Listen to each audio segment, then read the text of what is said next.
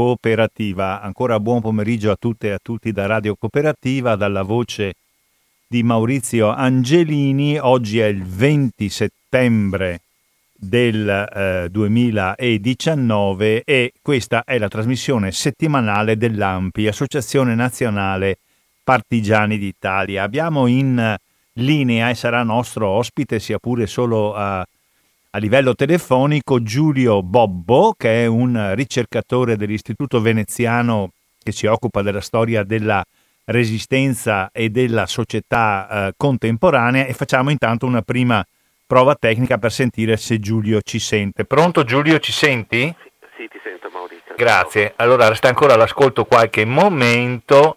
Ecco, con Giulio Bobbo, oh, che ringrazio, è stato ospite della nostra trasmissione, sia venendo qui fisicamente ad Albignasico nel nostro piccolo studio di radio cooperativa.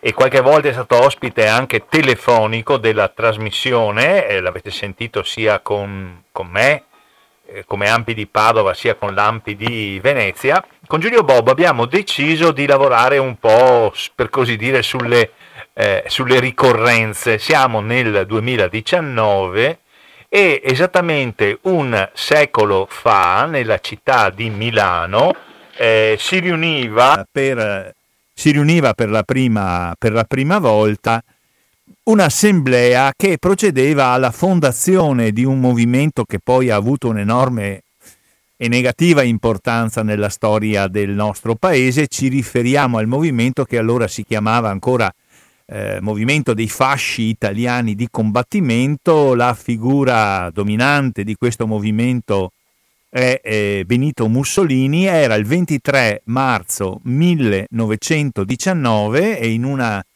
in un locale in una palazzina in una piazza milanese, piazza San Sepolcro, avveniva questa importante riunione. Sei ancora in linea, Giulio? Sì. sì. Benissimo. Allora, ho fatto una piccolissima premessa per dare le coordinate storiche 1919 e geografiche Italia-Milano.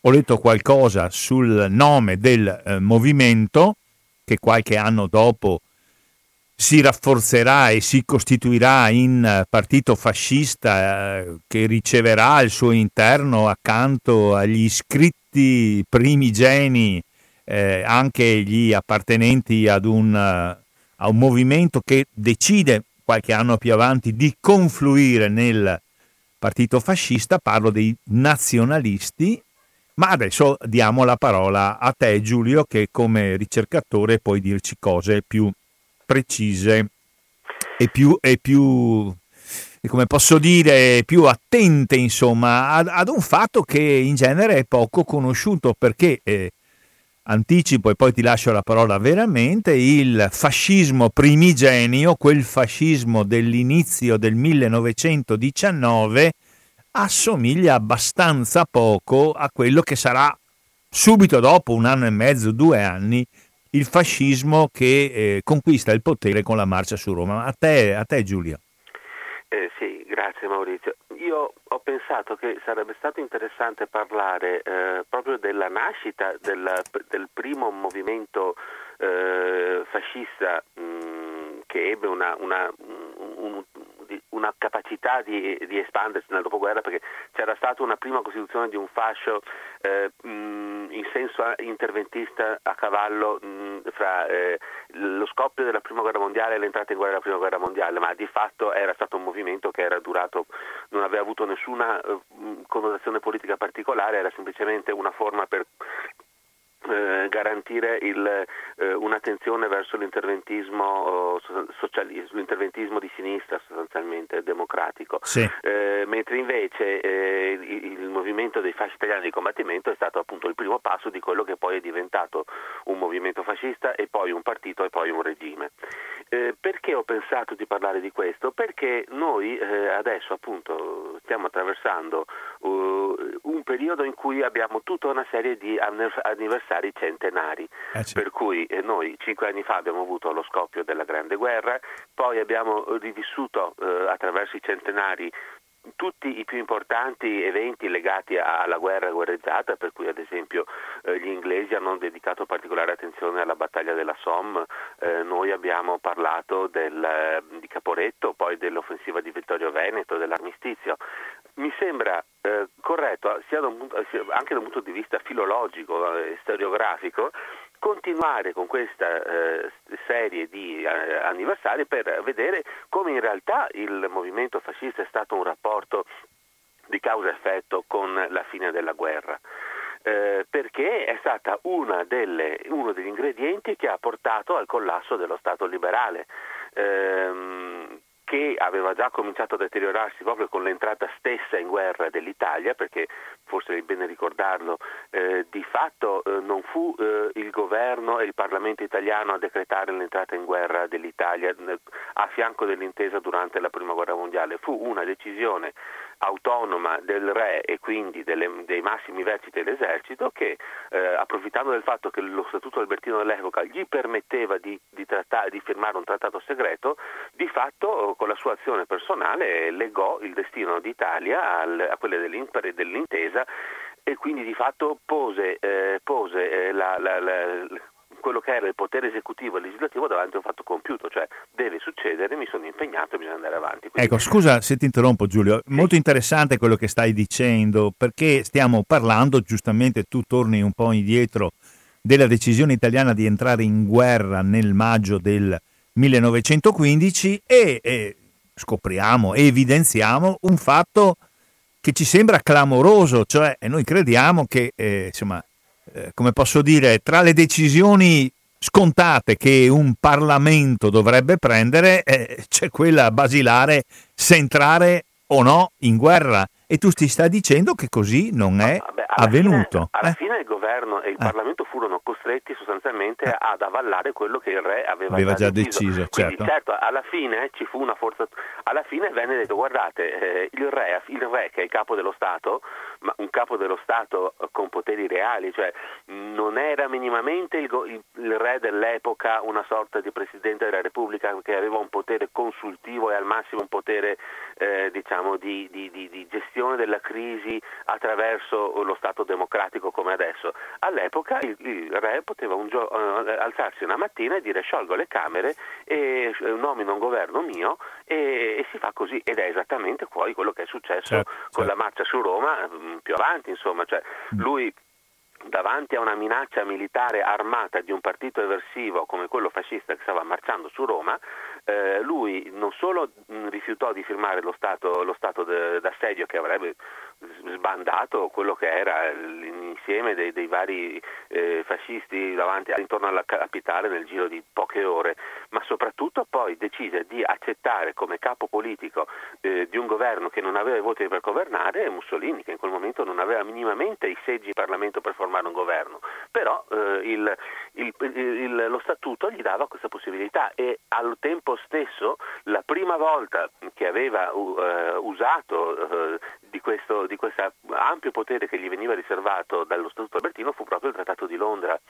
Quindi di fatto possiamo dire che eh, il, il, la nascita dei fasci di combattimento è qualcosa che è legato alla conseguenza di quello che era stato l'impatto militare, sociale, economico della Grande Guerra eh, in un paese come l'Italia, che comunque sì aveva avuto uno Stato liberale che tutto sommato fino al 1915 aveva delle basi abbastanza solide, aveva un consenso verso la forma di governo semi-costituzionale ehm, che, che, che, che, garantiva il re, solo che poi appunto c'erano, le, eh, c'erano, c'erano stati i, i, i, tre anni di guerra che avevano portato a, a, a lutti, avevano portato a, ai primi moti interni perché eh, nella situazione d'emergenza alcune città restavano senza pane, quindi eh, eh, erano state fatte delle, doma- delle, promesse importanti ai soldati che erano, che erano uh, al fronte, perché dopo la rotta di Caporetto bisognava sostanzialmente rifare un esercito da capo, Sì. Perché, perché, a Caporetto sostanzialmente eh, il 95% dell'esercito italiano era concentrato in una, in una, fascia di alcuni chilometri che venne completamente spazzata via nel giro di poche ore e quel poco che si salvò, a parte la terza armata del, del Duca d'Aosta, fu spazzata via, per cui si è arrivati a un punto in cui nel novembre-dicembre del 17 bisognava si era perso tutto quel poco che si era guadagnato nell'arco di due, di due anni di guerra bisognava riarmare un esercito che aveva perso sostanzialmente tutto con classi nuove e soprattutto bisognava dare a questi soldati un motivo per cui combattere, perché si era visto che il modello di Cadorna di, di dire eh, combattete perché ve lo dico io e se non lo, se non lo, fate vi sparo non funzionava più, per cui bisognava dargli un motivo. E quindi c'è una gio- nuova gestione, un nuovo trattamento militare sotto il comando supremo di Armando Diaz. Diaz. Per Beh, cui ai, ai, contadini venne promessa, la, certo. la, venne promessa la riforma agraria, agli operai venne promesso un, tutta una serie di cose, fra cui la, eh, una forma di stato sociale, le pensioni, tutta una cosa, ovviamente arrivati alla fine della guerra, una guerra sofferta, eh, tutta una serie di movimenti, fra cui il, il, Partito Socialista, che in quel momento non era una setta carbonara di pochi facinorosi, era una forza di governo eh, con una sua dignità, che aveva partecipato con l'appoggio esterno ad alcuni governi giolitti, per cui non, era, diciamo, non erano le guardie rosse di Lenin che venivano a bruciare i campi, era una forza politica legittima eh, ed eletta democraticamente dal, dal, eh, secondo le leggi italiane. Certo. Quindi ovviamente arrivati a questo eh, comincia a crearsi una tensione perché eh, da un lato appunto c'è chi pretende di eh, eh, ricevere quello che gli è stato promesso in una situazione di emergenza, dall'altra c'è ad esempio gli agrari da una parte, i, i, eh, gli industriali dall'altra, ma anche la, una borghesia media che ha paura di perdere i propri privilegi, che si sente minacciata, e in mezzo ci sono persone come Mussolini che in questo momento sono di tutto un po'. Perché? Allora, eh, noi sappiamo che Mussolini eh, parte, nasce come eh, socialista sì. e no, è socialista rivoluzionario, mm. quindi eh, era un socialista che, non, che, da un lato non credeva particolarmente nel, nel tipo di nel socialismo riformista, quindi nella possibilità di interagire con eh, l'istituto monarchico, con quello che veniva considerato lo Stato borghese, quindi lui faceva parte di una fazione che invece proclamava eh, la necessità di fare la rivoluzione. E quando noi andiamo a parlare dei fasci di combattimento vediamo che siamo in un momento, questo marzo del 19, in cui è presente sia il passato che il futuro. Cioè è presente il futuro perché eh, appunto si comincia a usare un nome che eh, poi diventerà tristemente famoso eh, sia in Italia che all'estero per un motivo particolare, mentre invece fino a quel momento il fascio veniva considerato per quello che era la, la, la, diciamo, la memoria storica classica, cioè il, il fascio eh, littorio era considerato il simbolo della giustizia e della legittimità dello Stato nel, nell'età romana se voi andate ad esempio a vedere alcuni, monum- alcuni eh, documenti della, della, rivoluzione francese, il fascio littorio è ampiamente presente. Stai parlando proprio del simbolo dell'oggetto simbolo, fascio cioè, littorio. Sì, il, eh. fascio, il, fascio, viene scelto anche per, per, una questione, per una questione, perché è un simbolo, così come era un simbolo già all'epoca romana era stato, voglio dire, che era stato ripreso periodicamente non solo in Italia per simboleggiare quello che voleva essere nello, nel periodo romano, cioè lo Stato, la, la, la, comunità delle persone che genera lo Stato e che, e che, dà a chi governa la legittimità di governare. Se voi andate a vedere il monumento di Lincoln a Washington, al Memorial, voi vedete che c'è questa enorme statua di Lincoln eh, seduta su una, sed- su una poltrona eh, e sui due braccioli ci sono due enormi fasci littori e non perché sia stato fatto dal fascio italiano di, di, di Washington, ma perché appunto ci tenevo a dire che eh, il, fascio, il, fascio, fino a un certo punto era considerato come una forma di legittimità popolare. Sì. Quindi da un lato c'è questo, che è il futuro appunto, da un lato invece c'è eh, il passato e il presente dell'epoca, cioè eh, una che na- una, una, serie di persone cappeggiate da Mussolini che sono, uh, che sono cresciute nel contesto del, eh, del socialismo rivoluzionario e del sindacalismo che portano avanti le loro idee. Eh, io mh, ho qui davanti il, ehm, il, proclama e il programma dei fasci di combattimento che era stato votato proprio in quella, in quel, il, quel, quella domenica di marzo del 19 a Milano. e, e, vorrei semplicemente elencare alcuni dei punti che vengono proposti. Sentiamo, eh, sentiamo. Ricordo che stiamo parlando del 1919. Allora, allora si riuniscono queste alcune centinaia di persone venute da diverse parti d'Italia e eh, decidono di rendere pubblico il loro programma. Adesso esatto. sentiamo alcuni passaggi. Allora, eh, per il programma politico si propone suffragio universale a scrutinio di Lega regionale con rappresentanza proporzionale, voto ed eleggibilità per le donne. Sì. Ok. Ehm, il minimo di età per gli elettori è abbassato ai 18 anni, quello per i deputati è abbassato ai 25 anni. Abolizione del Senato che sappiamo che è una cosa che torna sotto varie forme, vabbè, ma qua è inutile insistere. Diciamo eh, che il Senato era di nomina regia allora, non era la seconda Camera elettiva, era direttamente come la Camera dei Lord in Gran Bretagna. Come, come era la Camera dei Lord, perché adesso eh. poi è stata, è stata, riformata anche quella, ah, non è più... Non cioè, sapevo. esiste ancora una parte di Lord che, che sono lì per ah. diritto di nascita, ma c'è anche una parte eletti, elettiva. Ho capito, bene la convocazione di un'Assemblea nazionale per la, per la, durata di tre anni, il cui primo compito sia quello di stabilire la forma di costituzione dello Stato. Sì. Poi, eh, per il problema sociale, ehm, giornata, eh, promulgazione di una legge dello Stato che sancisca per tutti i lavoratori la giornata legale di otto ore di lavoro. Sì. Eh, partecipazione dei rappresentanti dei lavoratori al funzionamento tecnico dell'industria. Eh, poi, eh, rapida e completa eh, sistemazione dei ferroviari di tutte le industrie e i trasporti, e questo nel contesto del dopoguerra. Poi, istituzione di una milizia nazionale con brevi periodi di istruzione e compito esclusivamente difensivo. Quindi è diciamo, un superamento dell'esercito regio, no? perché si sostituisce in qualche modo, forse si affianca, una specie di nazione in armi, insomma, no? Perché... Eh, sì, anche qui to- eh. tornerebbe, qui, qui tornerebbe sì. eh, dobbiamo ricordarci, noi siamo nel, nel 19, per cui eh, la metà dell'Ottocento e i moti e, e tutto l'aspetto risorgimentale erano paradossalmente più vicini a quell'epoca a, rispetto a quella che per noi è la resistenza adesso.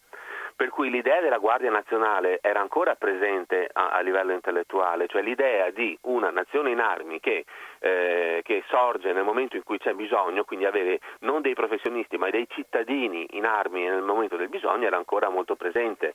E ovviamente soprattutto c'è anche il superamento diciamo, del, dell'idea di un, di, un, di un, esercito a livello offensivo, per cui sostanzialmente anche qui prima, un primo ripudio del, del, del, delle forze armate in senso offensivo. Sì.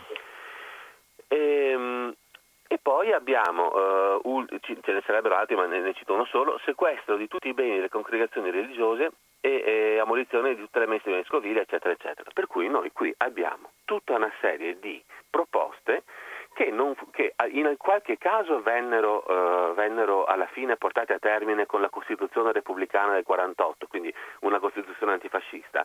Altre erano delle proposte che, eh, che neanche nel, in pieno periodo celenista post 45 sarebbero potute eh, essere eh, diciamo, implementate in un paese come il nostro, che sostanzialmente è un paese eh, moderato e con una base, con una base borghese, insomma. Sì. Perché ho voluto leggerle? Perché noi sappiamo che di lì a due anni, non sto parlando di 10 o 7 o 15 anni, di lì a due anni noi vediamo che quello che era nato come fascio italiano di combattimento diventa da movimento partito, e diventa sostanzialmente eh, un partito con un braccio armato eh, il, cui, eh, il, cui, scopo principale è quello di spezzare le rivolte di chi si proponeva qualcosa che era anche molto meno eh, avanzato e radicale di quanto proposto in questo stesso programma e vediamo che sostanzialmente quello che poi è diventato non solo partito ma poi regime, perché eh, diciamo, il fascismo riesce a fare anche questa, questa, trasformazione, questa metamorfosi sostanzialmente totale, cioè nascere da antipartito, perché all'inizio si diceva, quando venne, venne annunciata la, quella che poi sarebbe stata l'assemblea di San Sepolcro, si parlava del movimento fascista come antipartito, e, e anche questo dovrebbe farci ragionare su tante cose di oggi, ma lasciamo perdere, quindi da antipartito diventa movimento il movimento si pone delle basi che poi vengono, eh, vengono eliminate uno alla volta. Eh, se qualcuno mh, all'ascolto si ricorda, esiste una, un film che si chiamava La marcia su Roma sì. con Tognazzi e Gasman, dove si vedono questi due...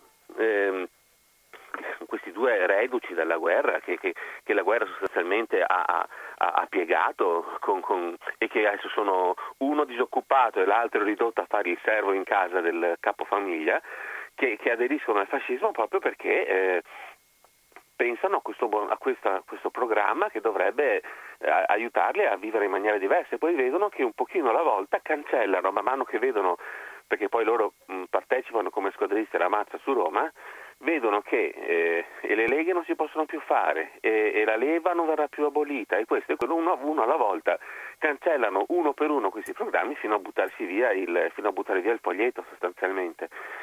Per cui da movimento diventa partito, per cui un partito politico che si chiamerà Partito Nazionale Fascista e durerà nella forma PNF fino al 25 luglio del 43 e poi come partito fascista repubblicano dall'ottobre del 43 fino al, al 25 aprile del 45 e poi il, il passo successivo è, è, qualcosa che era ancora completamente inedito per l'epoca, cioè prendere un partito politico farlo diventare l'unico partito ammesso eh, per legge e eh, incastonarlo eh, in, come parte dello Stato, che è il superamento proprio della, dell'ala movimentista nel senso più assoluto, perché poi il partito diventa un regime, eh, perché poi eh, chissà che come erano le cose nel, nel periodo del fascismo esisteva una milizia milizia volontaria per la sicurezza nazionale, che mm. sostanzialmente era un esercito fascista eh, presente all'interno dell'ordinamento dello Stato a fianco dell'esercito regio.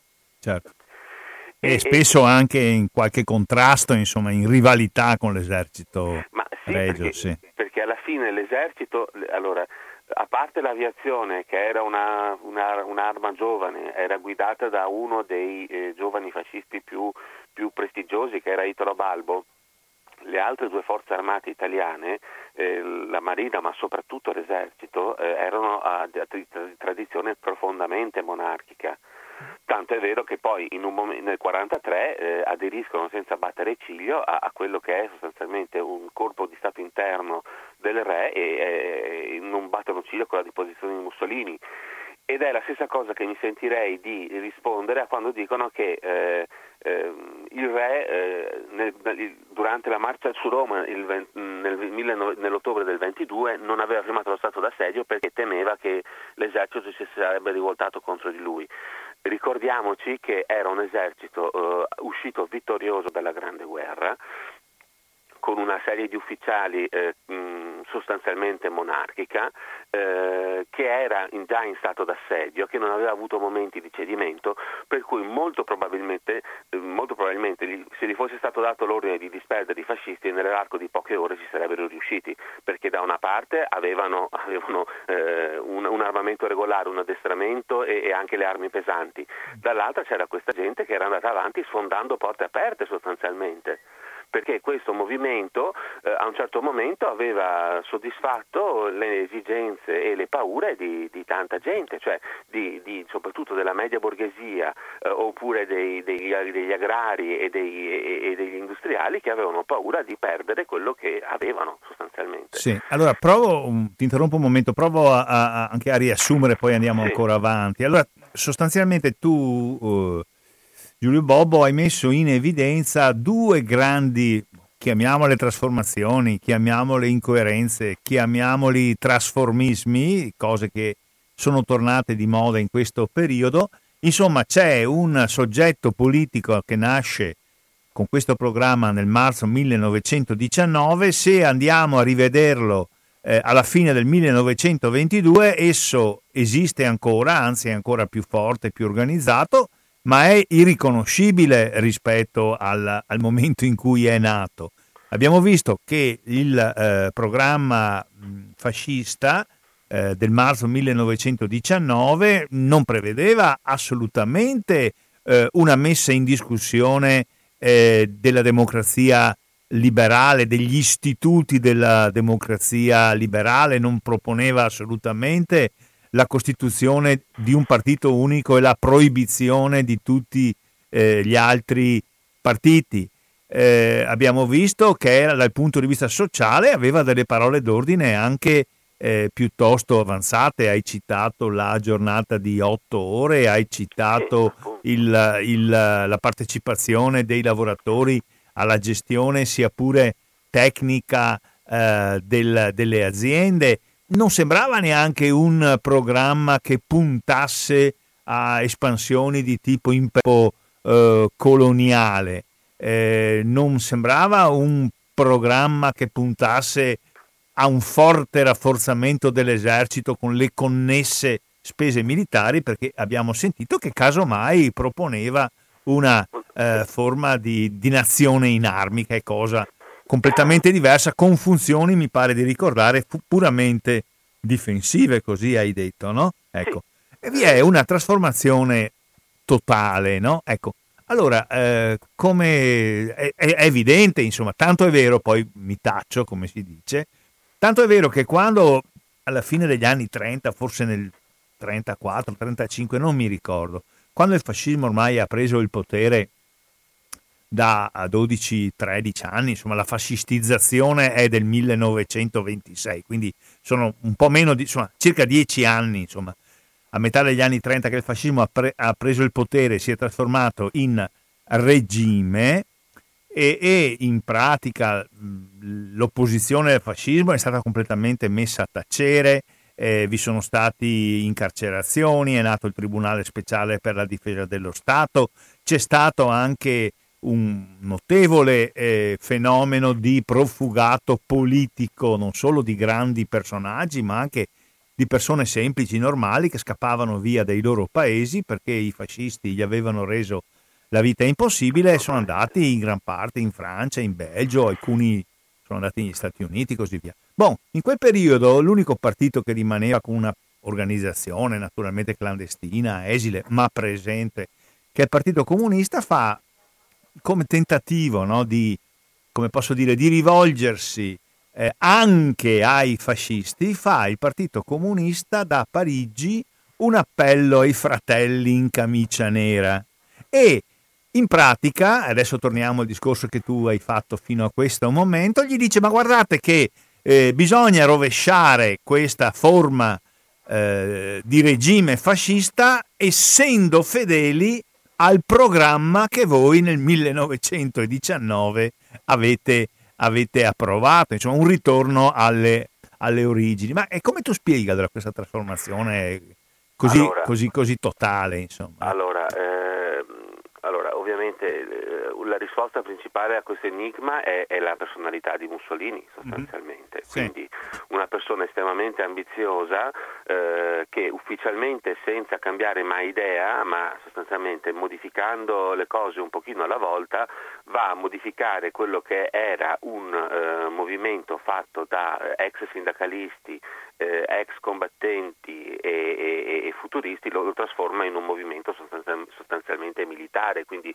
anche lui per, eh, era eh, Mussolini che non era soltanto un ruffapopolo ma era anche un giornalista, una persona in grado di fare un'analisi sociale e politica molto accurata di quello che capitava attorno a lui, capisce che nel momento in cui vince eh, il, il, l'appoggio del, del re, eh, suo, l'interesse suo e del suo movimento che poi diventa partito non è più quello di portare avanti la causa degli umili e degli oppressi, ma eh, soddisfare chi in quel momento gli sta ancora dando legittimità, perché poi vedremo che il rapporto che c'è fra Mussolini e il re del 22 non è quello che ci sarà nel 38, quando ad esempio eh, viene fatto eh, viene creato il grado di maresciallo dell'impero eh, e, e, e, viene dato eh, praticamente è uno degli ultimi atti politici del fascismo prima della guerra e di fatto stabilisce la parità fra Mussolini e il re. Quindi in un primo momento sostanzialmente si supera... Ah, la parità a livello di grado militare, credo di capire, no? Che grado, tu stia dicendo. Grado, sì. sì, grado militare, però sì. tu capisci che in un momento in cui stabilisci che per legge sì. una, una, legge approvata sia dal Senato che da, da, quel, da, quella che era la ex Camera, che era diventata la Camera di Facile della Corporazione, stabilisce a livello politico che da un punto di vista militare il re e, e, e Mussolini sono uguali, eh sì, eh tu, sì. tu, ti chiedi eh, che cosa capiterà dopo. Quindi mm. questo, quello che voglio dire è che Mussolini vede eh, dopo, insomma, vede che il suo, il suo partito che è costituito scritto da persone che sicuramente a un certo, fino a un certo punto erano anche onestamente stanche eh, eh, di quello che avevano patito durante la guerra, stanche di un Stato liberale che comunque aveva ancora delle disuguaglianze, eh, persone che si sentivano eh, ignorate e, e, trascurate dalle forze politiche presenti e che volevano contare di più. Eh, poi um, lui è uno dei primi a, a intercettare, la, cioè a capire l'importanza dei, degli organi di informazione e della manipolazione delle informazioni da dare a chi ti ascolta. Per cui, infatti, una delle prime, lui stesso è un giornalista, lui stesso ha il suo giornale che si chiama Il Popolo d'Italia, che all'inizio si chiama Quotidiano Socialista e subito dopo si chiama Giornale dei combattenti e dei produttori, e, e qui vediamo già una differenza. Sì. Quindi lui sa che il passo dopo è quello di cambiare, di cambiare anche mm. il modo in cui si distribuiscono le informazioni. Ma quello che vorrei dire è che questo programma, quello, cui, quello che abbiamo visto, e più in genere il lo spirito del San Sepolcrismo eh, viene usato un po' da tutti. Tu hai citato appunto l- l- l- il Partito Comunista che in un momento in cui effettivamente era molto difficile lavorare in Italia perché lo Stato fascista, il regime fascista era ormai perfettamente formato ed efficiente. Il consenso popolare c'era, eh, l'unico modo era cercare di trovare a, a, a, a questi livelli estremi un, un, un campo, un campo di, di, linguaggio comune per, cercare di dialogare. Ma io penso al programma che viene sostanzialmente riesumato dagli stessi fascisti quando? Quando le cose ricominciano ad andare male quindi dopo il 43, dopo, dopo l'armistizio, dopo, dei, dopo, il ritorno del fascismo repubblicano sostanzialmente sostenuto dalle baionette dei tedeschi, eh, qual, è, qual, è, l'unico messaggio politico che la Repubblica Sociale e Mussolini cercano di far passare, a parte il fatto che, eh, a parte la forza militare che hanno? Che la socializzazione quindi noi siamo fascisti, noi vogliamo eh, creare un, una, vita, una, vita, diversa, una vita migliore per gli operai, per i contadini e facciamo le mense, facciamo questo. E sostanzialmente così come era stato un, un aspetto importante della nascita del movimento fascista, appunto quello di, di, di, di proporre una rivoluzione, una, una, profonda, una profonda innovazione sociale, è quello che fanno alla fine ed è anche quello che poi alcune frange dei movimenti neofascisti nati dopo la guerra si propongono mh, mm, di essere appunto un fascismo sociale che, che, che, che cali dall'alto qualcosa da, da dare alla popolazione. Quindi però resta sempre lo stesso concetto, non è qualcosa che si dovrebbe eh, raggiungere con una, una, lotta sindacale, uno sciopero, qualcosa, ma qualcosa che dall'alto ti viene, ti viene dato, eh, in questo caso dal partito, e, che, e al quale tu devi essere grato per cui è un, un tema che, che, più o meno alla fine eh, rimane sempre dietro le quinte e salta fuori quando la situazione si fa difficile. Sì. Senti, ma allora se noi prendiamo in mano il programma di Milano San Sepolcro marzo 1919, eh, saltiamo il periodo eh, dell'attacco al potere, della presa del potere, durante questo periodo che va dal 19 al 22 i, i fascisti hanno sostanzialmente organizzato l'attacco a tutti i movimenti organizzati dei lavoratori, cioè il loro compito era quello di spezzare gli scioperi, in certi casi organizzare il crumiraggio, andare all'assalto delle sedi sindacali, delle sedi socialiste, quindi Saltiamo questo periodo, poi eh, c'è eh, il governo nel 1922 che all'inizio è un governo pluripartito, non, sì, ci, sono, certo, non ci sono, certo. solo i fascisti, certo. ci sono i liberali, all'inizio ci sono anche i cattolici, i popolari, eh? e su questo avranno anche dei seri problemi al loro interno. Ma adesso andiamo al fascismo che nel 1900 saltiamo anche il delitto Matteotti, insomma, che è importantissimo, ma adesso non c'entra nell'economia del discorso. A partire dal 1926 e come tu dicevi fino al 25 luglio del 1943 il fascismo ha un potere assoluto. Domanda, c'è qualcosa del programma di eh, San Sepolcro del 23 marzo 1919 che concretamente si realizza eh, nello Stato fascista?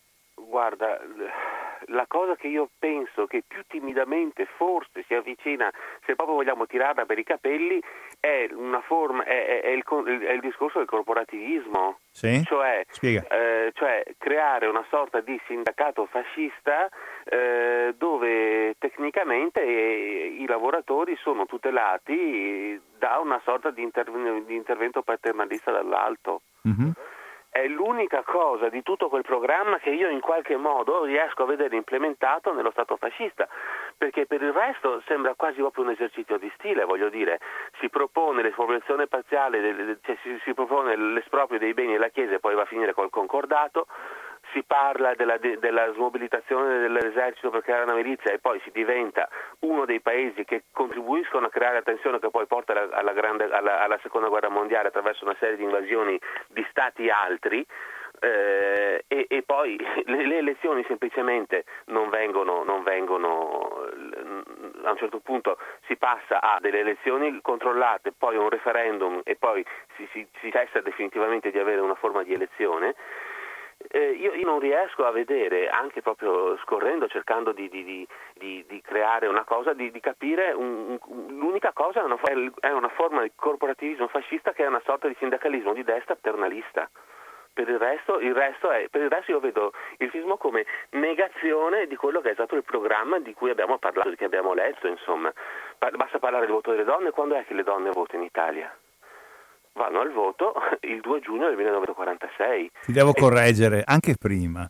Sì, c'erano state elezioni delle... amministrative. Sì, delle elezioni amministrative, eh, eh, elezioni che si svolgono la prima tornata è nel marzo del 1946, c'è e votano anche le donne. Le elezioni comunali, non sì, so, a, dove, a, Venezia, a certo, Padova, certo, votano le donne per la prima volta e poi il 2 giugno 1946. 140. Allora, questo non c'è, poi andiamo avanti un po' in questa, in questa disame. Altre cose che vorresti... Abolizione del Senato, eh. il, il, Senato sostanzialmente l'unica forma di, di, di, di, ridimensionamento che ha il Senato è fare la, la, il, la, non la lotta, fare gara fra Camera dei Fasci delle Corporazioni da una parte e Senato dall'altra a vedere chi approva per primo per acclamazione una legge voluta da Mussolini. Mm. Ti ho citato prima la legge per la creazione del grado di maresciallo dell'impero. Certo. Quindi il Senato rimane mm. e, e, e, al massimo fa gara a chi è, a chi è più, eh, diciamo, eh, chi, chi, chi, fa più in fretta a, a, portare avanti da un punto di vista legislativo le volontà di Mussolini. Mm. Eh, Assemblea nazionale per, per, la forma della Costituzione dello Stato, eh, che cos'è il fascismo? Se, da, un punto di vista, da un punto di vista legale, il fascismo non, è, non va per nulla a inficiare quello che era l'assetto istituzionale voluto dallo Stato albertino. Infatti lo Statuto Albertino rimane, rimane, rimane in, in funzione, e, insomma, no? Esatto, eh. e, e, e, quindi, quindi insomma, questa, questa, forma, di, questa forma di, di, di, Assemblea nazionale l'abbiamo avuta sì, ma quando? Il 2 giugno del 46. Certo. E perché? Perché il fascismo era finito. Eh, giornata legale di otto ore di lavoro non mi sembra che eh, anche lì voglio dire noi eh, sappiamo che eh, quelle poche, quelle poche, conquiste che erano state fatte in quel breve iato fra la fine della guerra e l'arrivo del fascismo anche dal punto di vista eh, sia industriale che agrario vengono eliminate, perché l'unico modo che, l'unica forma che ha il regime fascista di eh, intervenire sul mondo del lavoro è creare le liste di collocamento, creare questi, questi, questi sindacali, sindacati scusa, corporativi, quindi in verticale, quindi non sono i lavoratori di base che si uniscono ciascuno dalla propria parte per creare una massa, una bassa sociale in grado di chiedere questo o quello se tu sei un metalmeccanico, fai parte di un sindacato che a livello gerarchico ti porta su dal tuo capo reparto, dal quale vai col cappello in mano, fai il saluto fascista e chiedi qualcosa. Se ti arriva qualcosa è merito del fascismo, se non ti arriva niente stai zitto. Quindi, certo. questo, questo sì, sì, no, ma voglio dire, poi l'altro elemento che colpisce è che uno dei primi provvedimenti eh, del fascismo diventato regime è eh, l'abolizione dello sciopero sostanzialmente. No? Lo sciopero viene abolito, quindi uno degli unici strumenti di pressione di cui dispongono i lavoratori se si organizzano viene dichiarato, ma l'abolizione vuol dire che diventa illegale, che se tu lo fai eh, vieni processato, che puoi essere condannato che puoi essere condannato alla prigione. Insomma. Ma ecco. ancora ecco. prima di mm. che questo diventasse illegale, sì. eh, eh, quindi quando ancora il, i fascisti eh, erano una, for- una, forza politica che si batteva per ottenere il potere mm. e che poi ottengono non perché, eh, non perché lo, l'hanno conquistato ma perché gli è stato dato dal re, una delle prime forme di provocazione che avevano per far scoppiare degli scontri era andare ad esempio, non so, eh, gli spazzini mm, vanno in sciopero, vanno loro, vanno loro a, a pulire Certo. Quindi vanno a creare, a cercare lo scontro, quindi e anche questa cosa di andare lì dove c'è lo scontro e far vedere che tu sei dalla parte opposta per cercare lo scontro è qualcosa che noi abbiamo visto recentemente, va bene, perché eh, invece di parlare di integrazione, va bene, importa, questo è un altro discorso che poi magari ci attaccano che ci facciamo politica al giorno d'oggi. Comunque, mm, eh, comunque voglio dire, ah, in un momento in cui i fascisti vedono i socialisti non come eh, dei nemici dello Stato mm, che, da, da, combattere, ma dei rivali, perché c'è anche questa situazione fino a tutto il 22 sostanzialmente, quando alla fine il re prende una decisione. Perché i fascisti eh, sono così aggressivi contro, contro i, socialisti, contro, ma anche contro le leghe bianche, contro chiunque non sia loro? Perché li vedono come avversari eh, politici. Per cui sì, devono andare a distruggere una Camera del Lavoro perché il capo degli agrari gliel'ha chiesto, ma anche perché sanno che quello è un partito ehm, Mm, che ha una, una, presa popolare molto forte, eh, che ha una, una forma di, di, di, partecipazione di massa alla politica molto forte e che va eliminato. Poi ovviamente se tu vai a sfasciargli tutto e questi poi reagiscono, poli- arrivano le guardie regge, i fascisti li fanno andare a casa e quelli che sono in- intervenuti per difendere la Camera di Lavoro li portano in carcere, sicuramente insomma, è come se tu fossi una partita di calcio e hai, il, la, e hai l'arbitro che, che, che spella un, un giocatore ogni volta che segna un gol. Certo. Voglio dire, sì, sì. I, I, fascisti non hanno mai veramente avuto la vita difficile per la presa del potere dell'Italia. L'unico momento in cui avrebbero potuto averlo, che è stato, che è stato il periodo del 22 ottobre, del 28 ottobre, marcia su Roma. La marcia su Roma, abbiamo visto che quando hanno avuto una minima reazione a qualcuno che non ha, non ha lasciato perdere e gli ha sparato addosso, loro sono sempre scappati eh, nel senso che eh, ad, eh, ad, eh, anche Amendola era nella Camera del Lavoro di, non mi ricordo se di Bari o di Lecce, insomma gli spararono addosso perché, perché a un certo punto le armi le avevano anche i socialisti e i fascisti scapparono. Emilio Lussu, che eh, tutti ricordano come l'autore di quel libro Un anno sull'altipiano sì. e poi Marcia, su, su, un libro che ha scritto dopo, Marcia su Roma e dintorni, ricorda che lui era a casa sua in Sardegna, una, quindi in Sardegna, in Sardegna sì. arriva una, casa, una, una squadraccia di fascisti per ammazzarlo sostanzialmente e lui dice guardate che io sono armato e il primo che sale sulla finestra lo ammazzo questi salgono, il primo che sale gli capita sulla finestra, lui ha un'arma, ha una Steyr di preda bellica che aveva preso sul fronte, quindi una pistola austriaca, e lo ammazza. Cioè lui è un, è un ufficiale, no? è un giovane è un ex, che ha appena eh. finito la, la, prima guerra mondiale, tra l'altro è, è, stato decorato, ha combattuto, insomma non è uno allora, con era, le armi non ha problemi. Lui cioè. era un ex combattente, un avvocato e un deputato quindi è una persona che viene aggredito in casa da gente armata che cerca di ammazzarlo eh, e anche qua si potrebbe parlare vero, di, insomma, di eh, detenzione di armi, cose del genere. Lui gli aveva anche detto il primo che sale lo ammazzo. E anche col secondo e anche il terzo. Il secodo e il terzo non si saprà mai perché il primo che viene ammazzato vanno giù, questi scappano, chiamano i carabinieri, arrivano i carabinieri e arrestano lui. Lui si fa trovare con il codice, il codice penale e dice guardate che io mi sono difeso perché ho subito un'aggressione in, camera, in, casa mia. Sì, sì, va bene, e alla fine lo hanno preso e hanno portato via. È facile prendere il potere quando una parte importante dello Stato collabora con te per eliminare il tuo rivale e poi ti fa sedere sulla poltrona del comando. Sì, eh, ricordiamo che, eh, usciamo un po' da questo argomento, ma eh, la marcia su Roma che è stata presentata dai fascisti come il mito fondatore insomma, della nuova Italia fascista, eh, ha visto una mobilitazione di alcune decine di migliaia di persone che, che, certo. sono, che, sono, partite dalle varie città italiane, dal nord e dal centro. Il punto di ritrovo poi era Perugia, quindi relativamente vicino a Roma, ma erano alcune decine di migliaia di persone. Se il re, come capo supremo dell'esercito, a proposito, avesse proclamato lo stato d'assedio e quindi avesse applicato la legge marziale, per cui chi era armato senza far parte delle forze armate o lasciava le armi oppure eh, gli sparavano addosso, se questo fosse avvenuto eh, il fascismo sarebbe caduto con una certa facilità. Quello che stata... sarebbe successo eh, sarebbe eh. stato che Mussolini invece che prendere il treno, il vagone letto per andare a Roma, avrebbe preso il treno, che era a Milano,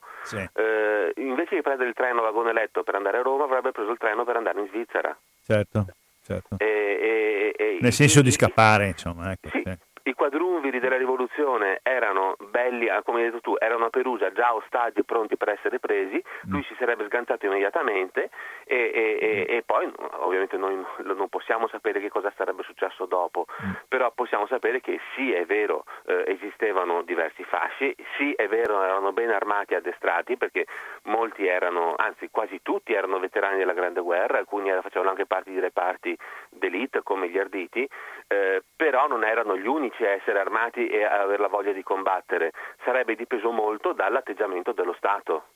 Sicuramente nel momento in cui lo Stato li, li, fa passare e li mette al governo, da quel momento in poi chiunque altro non ha più la possibilità di, di, di, di, reagire e comunque questo è tutto formalmente contrario al, eh, a, quello che era previsto nel, nel, eh, nel, nel, programma che abbiamo letto, perché sì è vero che Mussolini era un, un sindacalista rivoluzionario, scusa, un, un socialista rivoluzionario, però nel programma che abbiamo visto e che chiunque può consultare facilmente su internet, c'è proprio la, la, la, foto del volantino, non c'è scritto da nessuna parte su questo volantino si parla di una presa del potere attraverso della, la violenza. Si parla di elezione di un'assemblea nazionale eh, che avrebbe dovuto eh, una costituente sostanzialmente, sì, quello sì. che abbiamo avuto qua, quando nel 1946, dopo vent'anni di fascismo, due anni di resistenza. Perché va detto che nel fascismo delle origini, sempre stando alle, alle, eh, al trasmismo, insomma, veramente incredibile nel corso di un paio di anni, nel fascismo delle origini c'era una forte componente anticlericale e tu giustamente hai ricordato che eh, 7-8 anni insomma 10 anni dopo, dal 19, vengono firmati i patti lateranensi, giusto? E c'era anche una forte componente repubblicana, proprio perché molti fascisti delle origini eh, venivano da militanze sindacaliste, socialiste, repubblicane e così via. E certo. infatti la, l'Assemblea Costituente avrebbe potuto anche mettere in discussione la forma eh, dello Stato, cioè non è detto che insomma, per i fascisti delle origini non è che si impegnano molto, che lo dicono esplicitamente, però mica, mica, dicono in partenza noi siamo per la monarchia, siamo fedeli a Casa Savoia, anzi, anzi all'inizio. E questo discorso della, tanto per seguire un po' il tuo ragionamento, no, che quando i fascisti sono in difficoltà qualcosa di nuovo e di eh, inversione di AU si inventano, questo discorso del fascismo repubblicano torna proprio eh, dopo nel settembre e nell'ottobre del 1943. Infatti lo Stato, che sostanzialmente è uno Stato collaborazionista dei tedeschi che hanno occupato l'Italia, viene chiamato Repubblica Sociale Italiana e fa attacchi di tutti i tipi a Casa Savoia, ma insomma dimentica... Sì, certo. eh che eh. sia stato messo alla porta. Eh, esattamente. Quello, quello sì. che, però, allora, ed è vero che nel programma non si parla apertamente di antimonarchismo, di repubblicanesimo, però tu, ti, voglio, ti voglio ripetere, se se i due argomenti, cioè due punti contigui dello stesso programma propongono uno l'abolizione del Senato che come abbiamo detto era a nomina regia, per cui una delle, delle tante forme di controllo che il re aveva sul legislativo un'altra dice convocazione dell'Assemblea nazionale il cui primo compito sia quello di stabilire la forma di costruzione dello Stato, eh, fra le righe c'è chiaramente scritto eh, che, eh, che, una delle soluzioni potrebbe essere la soluzione La monarchia non è vista come eterna e immutabile, almeno e, questo. E, e, quindi anche lì ovviamente avrebbe potuto anche scriver, metterlo per iscritto apertamente, però dobbiamo ricordarci che già a questo punto, già nel 19 era esistita una forma di interrelazione fra Mussolini e il re. Mm. Perché quando Mussolini eh, rimase ferito in un incidente durante la guerra, lui, lui, aveva un'età per cui non poteva essere mandato in fanteria eh, in trincea, comunque dopo i 30 anni sostanzialmente era impossibile, non si reggeva per cui era stato messo con le bombarde, quindi con eh, truppe, eh, un ruolo di supporto. Eh, durante l'esitazione... Dove siamo qui nel Veneto, sul Piave, dove siamo? Lui era a eh, Ponte della Priula, vicino ah. a Susegana. Sì. Quindi sostanzialmente cosa succede? Durante un addestramento per provare una bombarda scoppia il, il, proiettile dentro la bombarda e lui viene investito da un sacco di schegge che infatti poi alcune gli resteranno addosso per tutta la vita e viene mandato ovviamente in, in, in ospedale. Eh, in ospedale a un certo punto durante una visita di routine eh, del, eh, del, del, sovrano eh, non è che gli dicono questo è il caporale Mussolini questo gli dicono questo è Benito Mussolini, direttore del Popolo d'Italia. E lui dice ah. E si fermano e parlano un po'. E quindi è una prima forma di incontro eh, che poi insomma, eh, potrebbe, eh, insomma, costituisce un precedente. Certo. Cioè, lui non era già più il, il, repubblica, il, il socialista Mussolini che, eh, che, aveva fatto sbattere fuori eh, Bissolati perché aveva mandato un, un, un telegramma a Bissolati dopo che eh, aveva mandato un telegramma al re dopo che il re era sfuggito a un tentativo di omicidio.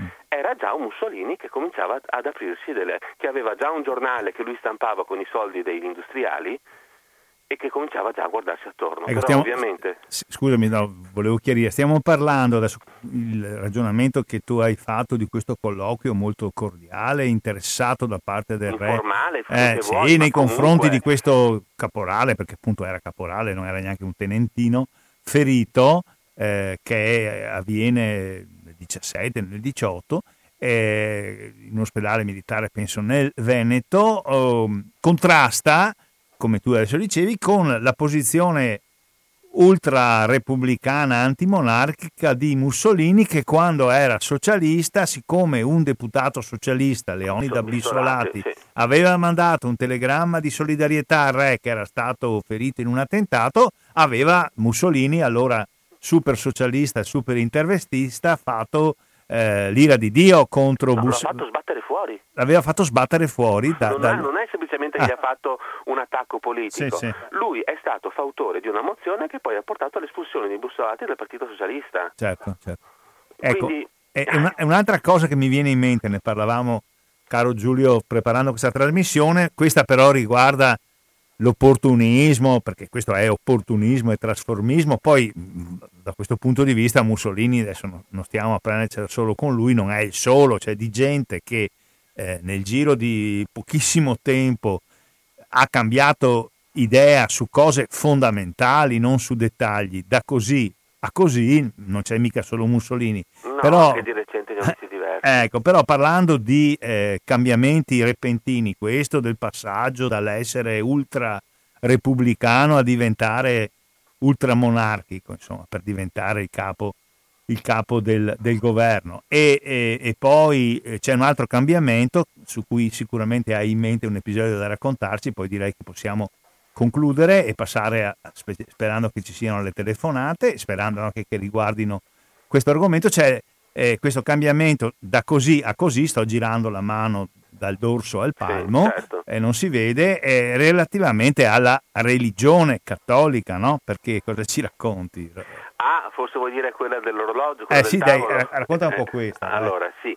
Ehm, allora, io non, io non, dico questo perché voglio suscitare una polemica o, o, o, portare un attacco a un personaggio, quello di Mussolini, che insomma eh, ormai è un personaggio storico e le sue personalità sono cose sono interessanti, cioè sono, sono palesi.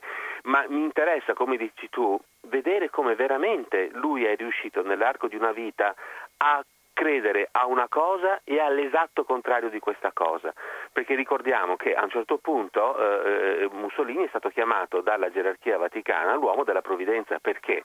Perché il fascistissimo Mussolini è riuscito a far entrare nello Stato italiano la Chiesa che era uscita nel 1870 ed era in una sorta di, eh, di, di, di isolamento completo. Proprio oggi italiano. comincia il periodo di... Eh marginalizzazione della Chiesa, no? perché il 20 settembre 1870 esatto, c'è proprio, sì. l'anniversario, esatto. la, la, presa di Roma, l'occupazione di Roma da parte, della, da parte della, della, dell'esercito, dell'esercito italiano, il Papa che si rinchiude, che si dichiara prigioniero politico per così dire e, e, e insomma nel 1929 ci sarà la pacificazione, la conciliazione tra Stato e Chiesa. E all'inizio della sua carriera politica, adesso vai avanti tu, sì, allora, Mussolini era altro che, altro, che, altro che anticlericale, anche ateo all'inizio. Mussolini era aggressivamente ateo, nel senso che eh, in, un collo- in un incontro che era stato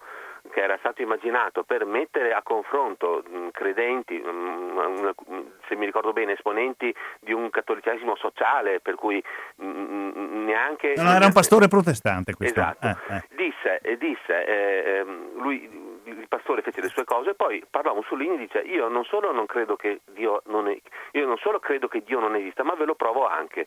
Io adesso metto questo, io dico che Dio non esiste, metto questo orologio sul tavolo e se entro un minuto non mi arriva un fulmine che mi, che mi, ste, che mi secchisce cosa, io dico che Dio non c'è e eh, ovviamente non arriva nessun fulmine. Dio non, non, è intervenuto. Dio non è intervenuto e quindi Dio non esiste, mm. che è una forma estremamente che è una forma che da un punto di vista del messaggio può anche essere apprezzata, nel senso io capisco che quella è una persona che è in grado di catalizzare l'attenzione eh, delle masse con un messaggio semplice che poi può essere replicato, eh, può essere replicato facilmente. Mm. Ma, mi, fa, ma, mi, fa, ancora più ridere, cioè non ridere, mi, mi, fa ancora più impressione il fatto che poi questo metodo di, di, di, di, relazionarsi con il prossimo funziona anche quando pensi l'esatto opposto di quello che pensavi quando eri un giovane sindacalista rivoluzionario eh, scusa, un giovane giornalista e, e attivista di socialista rivoluzionario.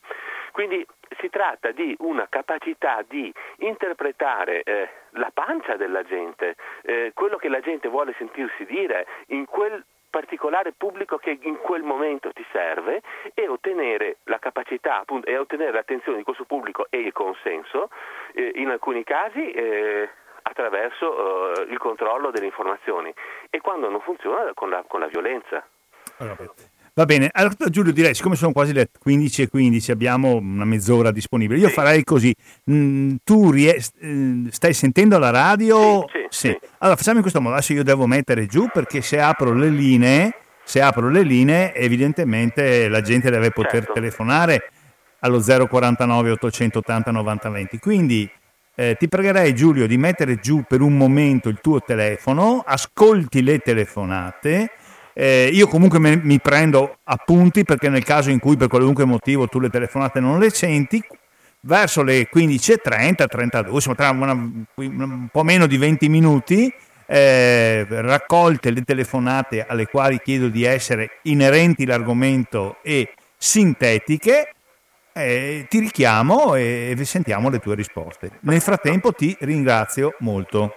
Perfetto, grazie. A te, a te Giulio. Bene, abbiamo concluso questa prima parte della trasmissione nella quale Giulio Bobbo, ricercatore dell'Istituto Veneziano per la Storia della Resistenza, ci ha parlato del primo fascismo del 19. State all'argomento, siate sintetici, vi mando in linea. Pronti chi parla? Ciao Maurizio. Buongiorno Elide, prego. Eh, Ascolta, ascolta il tutto, così ho saputo anche i primi tempi di storia di Mussolini. Sì. Ti raccomando, fa, fa, telefonate corte perché la settimana scorsa è stato un disastro. Va bene Elide. Comunque niente, ti mando un abbraccio. Ciao, Grazie ciao. Elide, buongiorno. Va bene. Elide ci ha ascoltato, ci ha confortato del suo ascolto, mi fa piacere, non ha fatto domande e io mi permetto di invitarvi invece a farle. Eh, se volete potete anche mandarci dei messaggini, degli sms al 345 18 91 685 scrivendoci il vostro nome e da dove ci telefonate. Vediamo chi abbiamo in linea. Radio Cooperativa, chi parla? Eh, mi chiamo Antonino, volevo fare solo due domande sintetiche, due precisazioni più che altro. Sì, prego. Da dove chiama, allora, una... da dove chiama Antonino? Venezia, Venezia. Dica, dica. Bene. Eh, allora, una è, riguarda la, la, posizione politica di Mussolini eh, prefascista, diciamo, mm. quando era socialista rivoluzionario. Sì? Credo, che, credo che vada chiarire, chiarito meglio diciamo, il concetto di socialista rivoluzionario perché sembra un marxista rivoluzionario, mm. ma in realtà non lo era, era un movimentista eh, con posizione che potremmo anche definire di tipo centriste, ma estremamente eclettiche. Sì. Allora, questo uno. Beh, eclettiche senz'altro, altro che eclettiche. Dopo, dopo, due anni diceva il contrario, quindi super eh, appunto, diciamo. Buono, buono. Poi? Se, secondo, eh, seconda questione, il, eh, spesso se viene definito Salvini un fascista, io credo che sia un nazionalista, un populista di destra, ma non un fascista proprio per come si caratterizza il fascismo, cioè l'attacco alle, alle sezioni, alle organizzazioni del movimento operaio, cioè l'elemento dello squadrismo che potenzialmente nella Lega potrebbe esserci, ma a, a, ad oggi non c'è, potrebbe evolvere verso il fascismo, ma io credo ad, ad oggi non c'è. Ecco, questo diciamo... La precisazione allora, Va bene Antonino, d'accordo? Grazie. Buona giornata, grazie Antonino, scusate della rapidità, ma avete capito che se vogliamo fare delle domande precise per avere possibilmente delle risposte precise da eh, Giulio Bobbo, ricercatore dell'Istituto Veneziano per la storia della resistenza dell'età contemporanea, dobbiamo essere eh, così anche sintetici e essenziali anche noi. Allora, stavo dicendo, se qualcuno volesse mandare messaggini in cui chiede delle cose oppure ne afferma, insomma, meglio se chiede in questo caso, 345 18 91 685. Mi permetto di sollecitarvi a telefonare. Abbiamo ricevuto la telefonata di Antonino e di Elide. Elide era un saluto, sostanzialmente Antonino invece delle domande più eh, precise che eh, quando poi richiamerò oh, Giulio Bobo, se non le avesse sentite, gli riassumerò essenzialmente. Non mi sembra di sentire nessuno che eh, telefona, invece mi sbaglio perché adesso qualcuno c'è.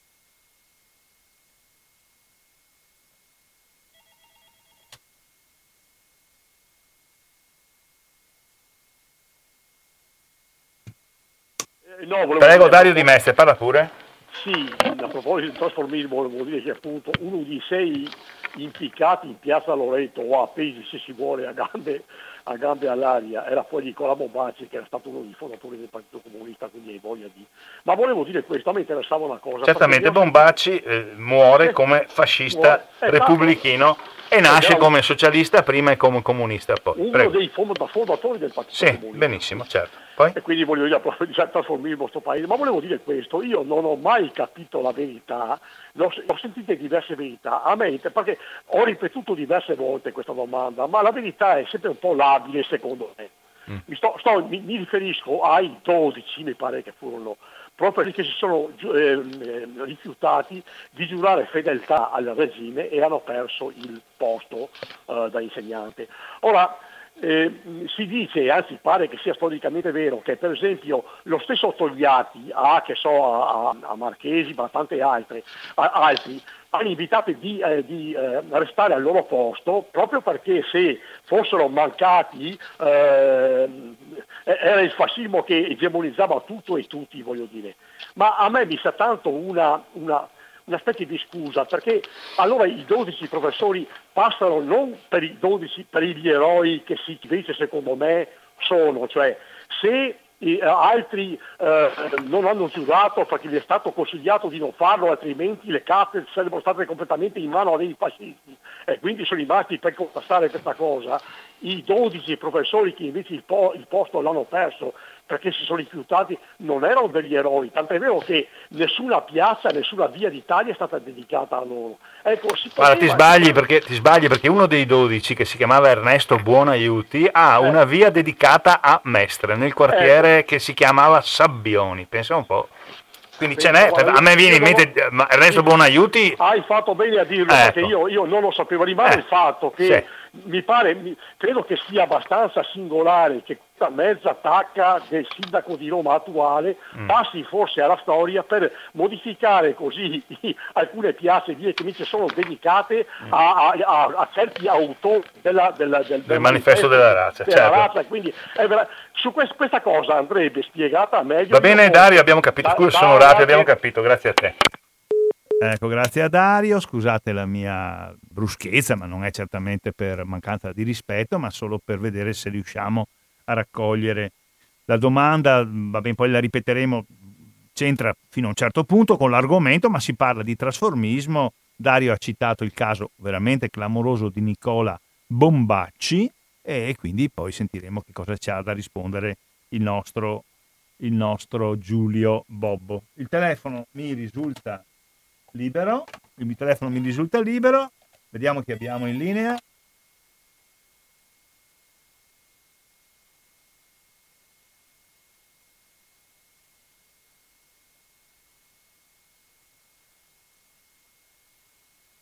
Ecco, da Altavilla Vicentina vuole ripetere il suo nome, signora? Esterina. Esterina, prego. Ecco, io voglio dire, so che stava parla- stavate parlando di, del fascismo là, di Mussolini. Sì. Beh, io mio- avevo mio padre che era un- sugli Arditi. Eh, Io ho una foto di mio padre, sì. che tutti siamo, eravamo i sette fratelli. E, e Mussolini Mm, ci ha vestiti tutti noi. sì. Io sono del 41. Sì. Eh, eh, se va a vedere c'è una foto bellissima. Mm, ho capito. Ci ha vestito tutti perché io sono nata a Bressanone, sono vicentina. Sì. E in quel periodo eravamo a, a- su a Ponte Gardena, provincia di Bolzano, E come mai vi trovavate a Ponte Gardena, signora? per, per lavoro. Ho capito. Ma la vostra famiglia, mi scusi, da dove veniva? Mio papà era di, qui di Castelnuovo, Mm, io ero vicentina. sì. Mia madre era di Lapio, qua di Arcugnano. Ho capito. Insomma, la famiglia era vicentina siete andati su a- a- a- in Siamo Alto Adige. andati su per lavoro. Ho capito, benissimo, va bene. D'accordo, signora. Altre cose vuol sapere? Sì, ma no, io lo dico così perché Mm, io non ho mai parlato queste cose nella radio. sì. Comunque c'ho la foto di mio padre che vedesse che qua ha la stemma, una morte con due pezzi di, di ossa. Sì, quel teschio, sì, e, e- Sì, due ossa teschio. incrociate, Poi benissimo. c'ha eh, il pugnale, Eh, eh, dopo cosa adesso, ma- perché io sono del, 40, del 41. l'ha detto prima, certo, sì, sì. Sì, Eh, e pensa che sono eh, i tedeschi hanno ammazzato mio padre nel 46 ah, ho capito. e siamo rimasti eh, tutti i sette figli. Mm, Ma perché i tedeschi hanno ammazzato suo padre? In, in che occasione? Perché? Eh? Perché hanno ammazzato suo padre? Perché i tedeschi odiavano gli italiani? Vabbè, ho capito. Ma suo padre però era ardito, era fascista. Sì, sì, padre. era fascista mio padre. Va Non so se l'hanno ucciso per quello, non so niente. Va bene. Ma era già finita la guerra. Ho capito. Va bene signora Esterina, la ringrazio. Buongiorno, poi Niente, cerchiamo... buongiorno, grazie Ascolti che le daremo una risposta. Buonasera. Era- Ecco, abbiamo sentito la signora Esterina di Altavilla Vicentina, vediamo se c'è qualcun altro.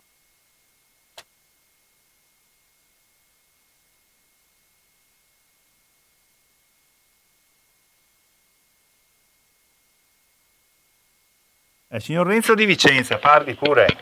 Ecco allora eh, velocemente due battute. Sì, dica. Eh, Mussolini, quella volta che ha detto che se Dio poteva mandargli il fulmine, Mhm. che esisteva, si è ricordato più tardi, aveva altro da fare. In piazza Loreto si è ricordato, io, quando si è ricordato l'ha beccato giusto. Ah, dice che è stata una risposta successiva. Vabbè. Ma altre Sì. cose da chiedere o da dire? Sì, beh, cosa, faccio sempre il confronto fra come ha fatto la fine Mussolini e Allende. Mm, Uno si è difeso fino all'ultimo, l'altro è scappato da travestito da tedesco. certo. Ecco, Solo, solo questo. eh. Va bene, signor Renzo. La saluto e la ringrazio. Bene, grazie. Abbiamo sentito anche delle voci diverse dalle solite che sentiamo. Il signor Renzo di Vicenza che ha fatto questo confronto Allende Mussolini. D'accordo. Vediamo se casomai arriva un'altra telefonata e così ne abbiamo, ne abbiamo già quattro, insomma, che pongono qualche problema. Mi permetto quindi di fare un ultimo sollecito.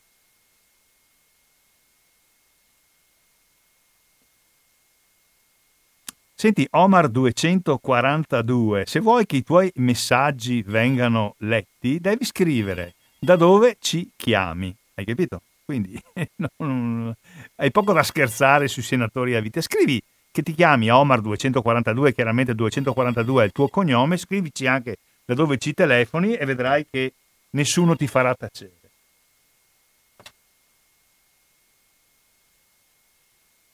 Questa telefonata mi è sfuggita, ve ne chiedo scusa, faccio un ultimo appello a chi volesse, eh, a chi volesse chiamare 049 880 90 20 sms al 345 1891 685.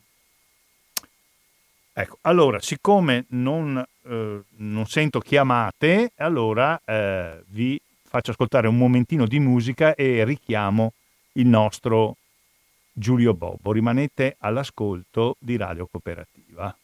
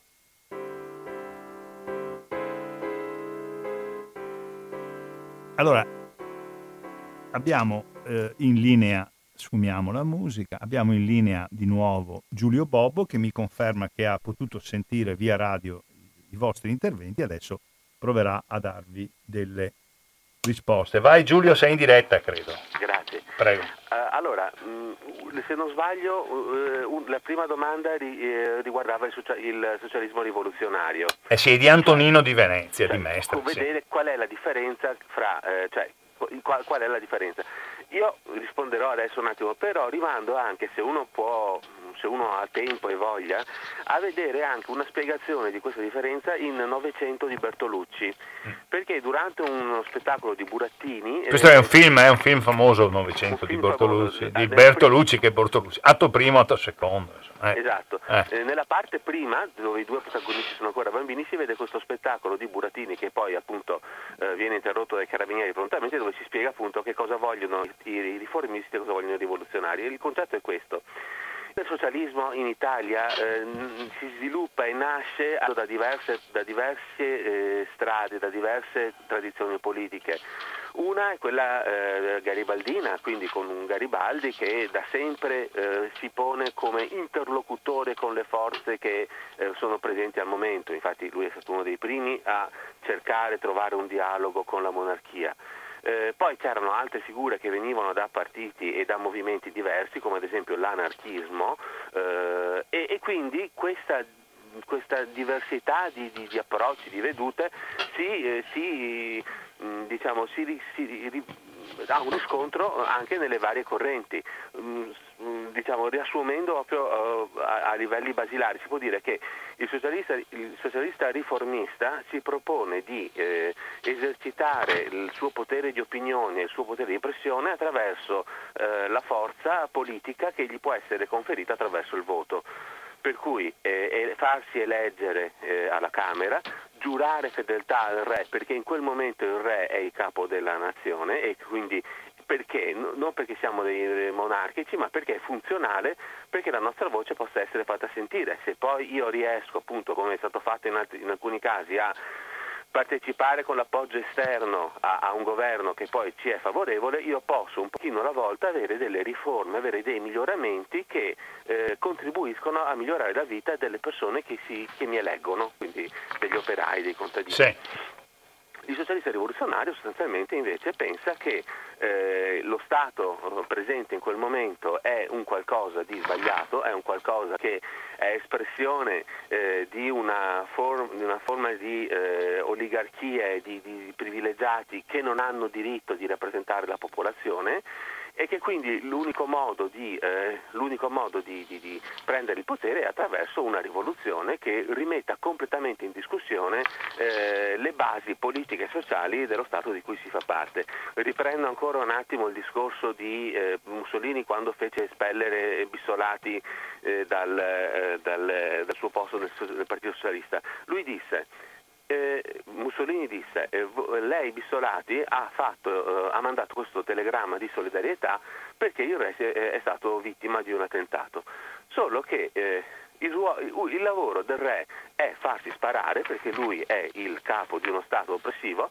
Vorrei sapere se ogni volta che un operaio si è fatto male sul lavoro, che un contadino è stato mandato via, lei ha mandato delle, delle, dei telegrammi. Eh, sono sicuro di no e quindi lei eh, deve essere espulso, cosa che poi riuscì a, che riuscì a far eh, succedere. Che, che, e questa è anche una forma, è un manchismo, un benaltrismo che è una forza politica, cioè una forma di dialettica mh, mm, che è molto presente al giorno d'oggi, soprattutto nei social. Quindi sostanzialmente il socialista rivoluzionario si pone in, in, in, in rottura. Nella storia italiana purtroppo, purtroppo noi abbiamo avuto una lunga storia di eh, socialisti rivoluzionari o, com- o comunque insomma, eh, che si oppongono alla parte riformista, di solito creano una scissione interna al partito e soprattutto e dopo aver fatto il danno spariscono sostanzialmente. Sì. E, e, Mussolini è il caso più eclatante perché poi insomma, lui non è semplicemente che ha fatto cadere un governo, ha, ha, ha fatto il fascismo. Insomma, ecco. sì, sì, poi eh, c'era una cosa che parlava degli arditi, se non sbaglio. C'è una signora che eh, dice io da bambina ero in una famiglia molto numerosa, è la signora Esterina di Altavilla Vicentina. Eh, mio papà aveva fatto l'ardito nella prima guerra mondiale, se ho capito bene, e a noi il fascismo ci ha aiutato, ci ha vestito e così via. Aveva così ecco, un atteggiamento allora, eh, positivo. Allora, eh, io, ehm, io, mi soffermerei più proprio sul tema eh, militare degli arditi, perché, eh, perché um, sono, gli arditi erano una forza militare che adesso non esiste più, Uh, ed erano nati proprio uh, nel fulcro, nel, nel, nel, diciamo, nel momento più acceso dello scontro della prima guerra mondiale. E qual era la differenza? Era una differenza polit- metodologica oltre che militare, nel senso che fino a un certo punto eh, ehm, eh, Cadorna eh, propone il soldato che sostanzialmente deve farsi ammazzare ringraziando lo Stato che gli permette di essere ammazzato nessuna forma di, nessuna forma di, di, di militanza, nessuna forma di... Eh, non, viene, non, viene, non, vengono incoraggiati a fare atti di coraggio particolari, di distinguersi. Tu, soldato, sei in massa, da massa devi essere trattato, ringrazia che non ti faccio fucilare. Se, se hai bisogno di qualcosa vai dal cappellano militare. Questo era l'aspetto di Cadorna. Eh, Successivamente si era capito che per rompere eh, una situazione di stasi nelle trincee era necessario un reparto completamente nuovo che eh, lavorasse su, molto sulla sorpresa, sull'intensità dell'azione, quindi avevano armi diverse, avevano le prime mitragliatrici, le bombe a mano, eh, avevano anche un uniforme diverso, nel senso che avevano già un uniforme col collo aperto che poi venne utilizzato anche dal resto dell'esercito, per cui era anche un'idea di prendere la guerra da un punto di vista diverso, cioè una forma già di militanza estrema del soldato. Molti di questi arditi, e questi arditi erano tutti volontari, scusa, scusa altra cosa che dovevo dire, aderiscono al fascismo perché lo vedono come una continuazione di una lotta che hanno cominciato durante la guerra. Questo però non significa che non ci siano stati anche durante, la, durante lo scontro del biennio rosso, cioè il periodo fra il 19 e il 21, cioè, ci furono anche gli arditi del popolo cioè gente che, perché la guerra più o meno se l'erano fatta tutti, eh, socialisti, repubblicani, cattolici, quelli che poi diventarono socialisti, cioè gli obiettori erano pochissimi e la guerra se l'erano fatta tutti, per cui tanti arditi del popolo poi contribuirono a difendere eh, le, le, loro case del popolo quando vennero, quando vennero attaccate e in qualche caso riuscirono anche a ricacciarli indietro. Eh, su quello che... Eh... Dario, eh, mm, ti richiamo io un po' l'ordine. Tieni conto che abbiamo ancora 6-7 minuti, okay. non di più. Eh, allora, Dario, a parte il discorso del trasformismo di Bombacci, diceva, ma questi 12 professori che rifiutano di prestare eh, giuramento, sono sì. 12, sono pochissimi questi professori universitari, sì. no? Sì. Eh, addirittura dice, ma perché il Partito Comunista ha i suoi professori universitari che, a parte Concetto Marchesi non so quanti fossero, ha consigliato di rimanere a fare i professori universitari, ma allora chi, è, chi sono i bravi, chi sono gli eroi? Sono quelli che si sono eh, rifiutati o quelli che hanno deciso di utilizzare la loro autorità di professori allora, per portare avanti la... Eh, spiega un po'. È un po', è un po lunga da, da spiegare, no, però no, provaci. Vabbè, brevemente, allora, il termine eroe è, è, un termine molto difficile da usare perché ognuno lo tira dalla parte sua. Eh, io, eh, il Partito Comunista aveva non solo permesso ma a volte anche esortato alcuni a restare all'interno perché eh, faceva parte di una strategia del PC che era quella della clandestinità, cioè eh, mantenere una presenza all'interno della società perché nel momento in cui c'è bisogno sappiamo dove muovere, sapi- abbiamo delle persone che sanno che cosa fare, dove muoversi, cosa fare e, e, e infatti insomma, Marchesi che non se n'è andato poi è stato quello che ha fatto l'appello agli studenti eh, nel 1943. Eh, per quanto riguarda i 12, anche lì io poi vorrei, dovrei dire che alcuni di quei 12 erano anche persone che erano già vicine alla pensione, per cui di fatto eh, chiedono la pensione anticipata e sanno e se ne vanno. Il fatto è che ehm, eh, poi eh, io aggiungerei fra questi anche eh, Silvio Trentin, che non aspettò neanche quel giuramento lì. Eh, se ne andò prima quando vide che l'Italia era diventato uno Stato monopartito fascista e senza aspettare che gli venisse chiesto nulla se ne prese e se ne andò. Eh, quindi eh, poi ci furono anche quelli che furono costretti a allontanarsi perché erano della religione sbagliata al momento sbagliato. Eh, il discorso secondo me vale anche, dipende molto anche dalla, dalla, dall'identità della singola persona. Eh, c'è chi pensa che eh, le lotte si fanno da dentro e che quindi ha più senso restare all'interno di un certo tessuto sociale e, e, e, e e si corrono dei rischi, come poi infatti ha fatto Marchesi o come, eh, insomma, come hanno fatto altri, poi parliamo del CLN di, del CLN di, di, di Padova, no? Eh, e poi invece c'è chi dice che no, che non è possibile, che non fa parte della propria, eh, della propria identità e che se ne devono andare. Beh, un altro esempio come... che mi viene in mente è Gidio Beneghetti che non è stato mai esatto, comunista, è stato azionista e lui è rimasto all'università, quindi era un docente inquadrato, strutturato fino al dicembre del, mille, dicembre del mille, forse anche addirittura dopo, forse nel, anche nel 1944 lui lavorava all'università. Eh, ciò, nonostante, ciò nonostante lui era uno dei capi della resistenza, forse proprio perché poteva usufruire di uno spazio. Da un punto di vista eh. politico sociale uno eh. Stato ha bisogno, cioè un paese ha bisogno di entrambe le persone, cioè eh. di chi è capace di fare una questione di, una questione di di, di, di, di, rispetto personale, di non riuscire a guardarsi allo specchio e di chi invece eh, accetta di non perdere la propria identità e cerca di modificare le cose finché è possibile. Ecco, per dirti, io personalmente non penso sarei riuscito, mh, mm, però so, mh, mm, anche, io apprezzo anche una persona che è capace di piegarsi finché c'è l'onda ed essere lì quando c'è bisogno di lui, lì dentro perché poi appunto noi sappiamo che tanti partigiani, tanti piccoli maestri, come li chiamava Meneghello, mm. eh, sono diventati tali perché hanno trovato degli insegnanti che non se ne erano andati e gli hanno spiegato le cose giuste al momento giusto, per cui eh, è, è, una questione... Insomma, l'uno e l'altro vuoi dire, insomma. Io ecco. penso che siano necessari entrambi. L'ultima cosa, Giulio, poi dobbiamo concludere.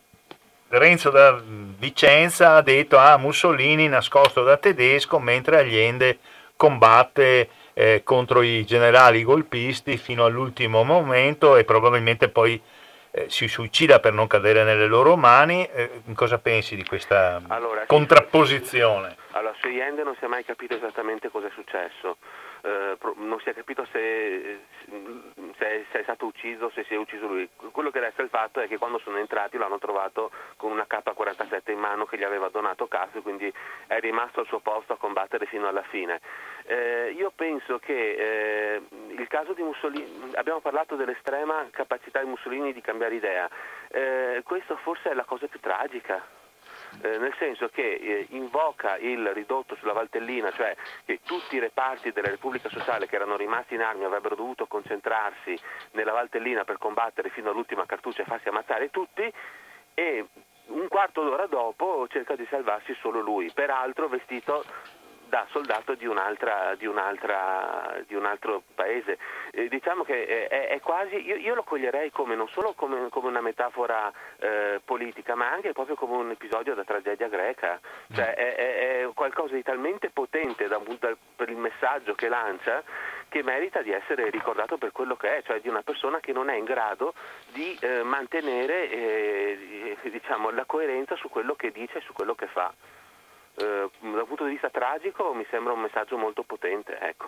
Sì, va detto adesso se si assume nella scala de, del valore che chi si suicida o chi muore in combattimento è più bravo di chi si nasconde, allora, allora Hitler diventa un eroe perché Hitler quasi sicuramente si è suicidato allora, col cianuro, non so cosa fa. Lui e la Eva Braun, tutti quanti. Allora, insomma, le, un po', un po', si va alla fine del discorso, io mm, do molta più importanza a quello che succede durante la vita che in Ma, morte. Allora, poi, là, là, dipende, nel senso che eh, ah. allora, eh, le persone che erano nel bunker con Hitler dissero che hanno, avevano vissuto questo suicidio come un, abband- come un tradimento, come un abbandono, sì. nel senso che lui aveva deciso di restare a Berlino, lui aveva convinto gli altri a restare con la sua presenza e poi appena la situazione era andata fuori controllo si era ucciso. Eh, questo è quello che ha detto Traud Junger in quel libro da cui poi è, nato, è stato tratto anche il film con Bruno Ganz. Mm-hmm. Eh, io su, sull'aspetto morale, proprio essendo io una persona agnostica e profondamente laica e quindi aperta verso eh, le idee di ciascuno, non mi pronuncio. Dico soltanto che per una persona che appunto che appena chiamato, ha ridotto la Valtellina, scappare e facendosi trovare vestito, vestito da soldato tedesco è un punto particolarmente basso soprattutto per uno che aveva detto se avanzo, se av- se avanzo seguitemi, se indietreggio sparatemi. Ecco. Eh, io la vedo soprattutto da un punto di vista mh, tragico, un, un, un, esempio in cui la storia vera diventa un episodio della tragedia greca. Va bene. Giulio ti ringrazio molto, eh, grazie ancora dell'intervento che hai fatto, eh, le telefonate ci sono state, come hai sentito, anche abbastanza stimolanti e ti ringrazio e spero di averti ancora spesso e presto ospite delle trasmissioni ampi di Radio Cooperativa. Così Grazie. concludo. Ciao. Grazie Maurizio, ciao.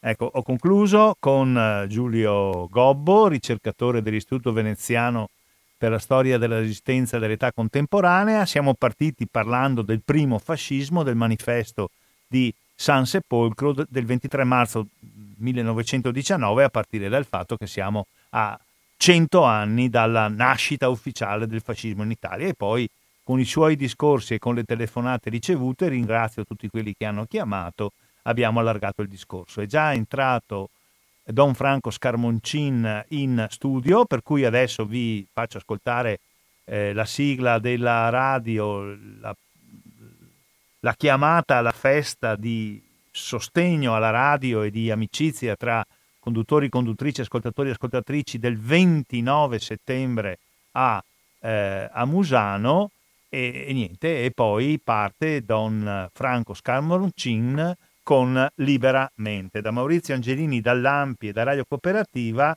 un saluto a tutti e a tutti, rimanete all'ascolto e sostenete Radio Cooperativa.